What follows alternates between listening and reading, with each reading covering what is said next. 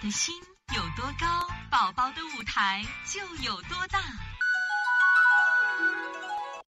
大家好，我是西安邦尼康的王老师。今天想给大家分享的是，就是小儿肠系膜淋巴结炎，它实际上是一种自限性疾病。在这里，我想问一下今天听课的妈妈啊，我也想问一下，你们都知道哪些病属于自限性疾病吗？你们听说过自限性疾病吗？你能说出几种自限性疾病？你们可以先可以说一下啊。那一边听课一边跟王老师互动一下。我们看到彤彤妈说腺样体肥大是自限性疾病，轮状病毒，轮状病毒是自限腺样体肥大，目前初期应该可以算，但是现在不是了啊。腺样体肥大一定不是，肿大可以，但腺样体肥大一定不是自限性的啊。肥大，他让他自愈的话，你得有难度的啊。肿大可以，手足口病对感冒，但是感冒分什么呀？我们日常的感冒，咽峡疱疹，还有没有？妈妈可以继续来说啊。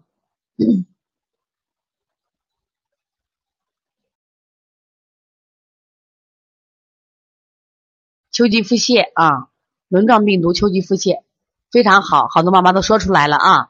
你看今天我们听课的妈妈水平都比较高，专业度真的非常高啊。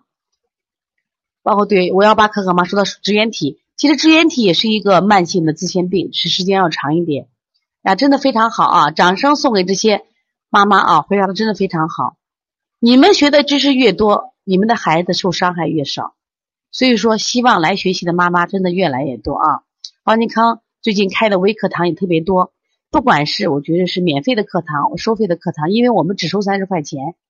其实收三十块钱的目的也是筛选客户，希望这些能爱学习的妈妈真正走到这种课堂里，尊重知识，热爱知识，让我们的孩子少生病。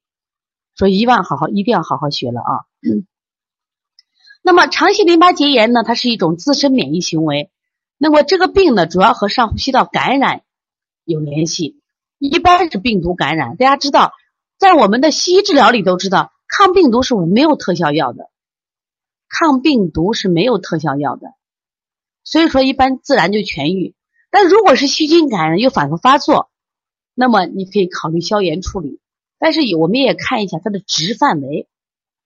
那么鉴于这个肠系膜淋巴结炎和急性阑尾炎发作的时候很难鉴别，可以到医院做一个化验判断，就帮助我们来判断。今天我给大家教的方法也是。第一种用我们看症状的方法，用中医的方法来判断；另一个方法呢，我们用西医的方法进一步诊断，让我们更能准确的判断这个病，更好的处理。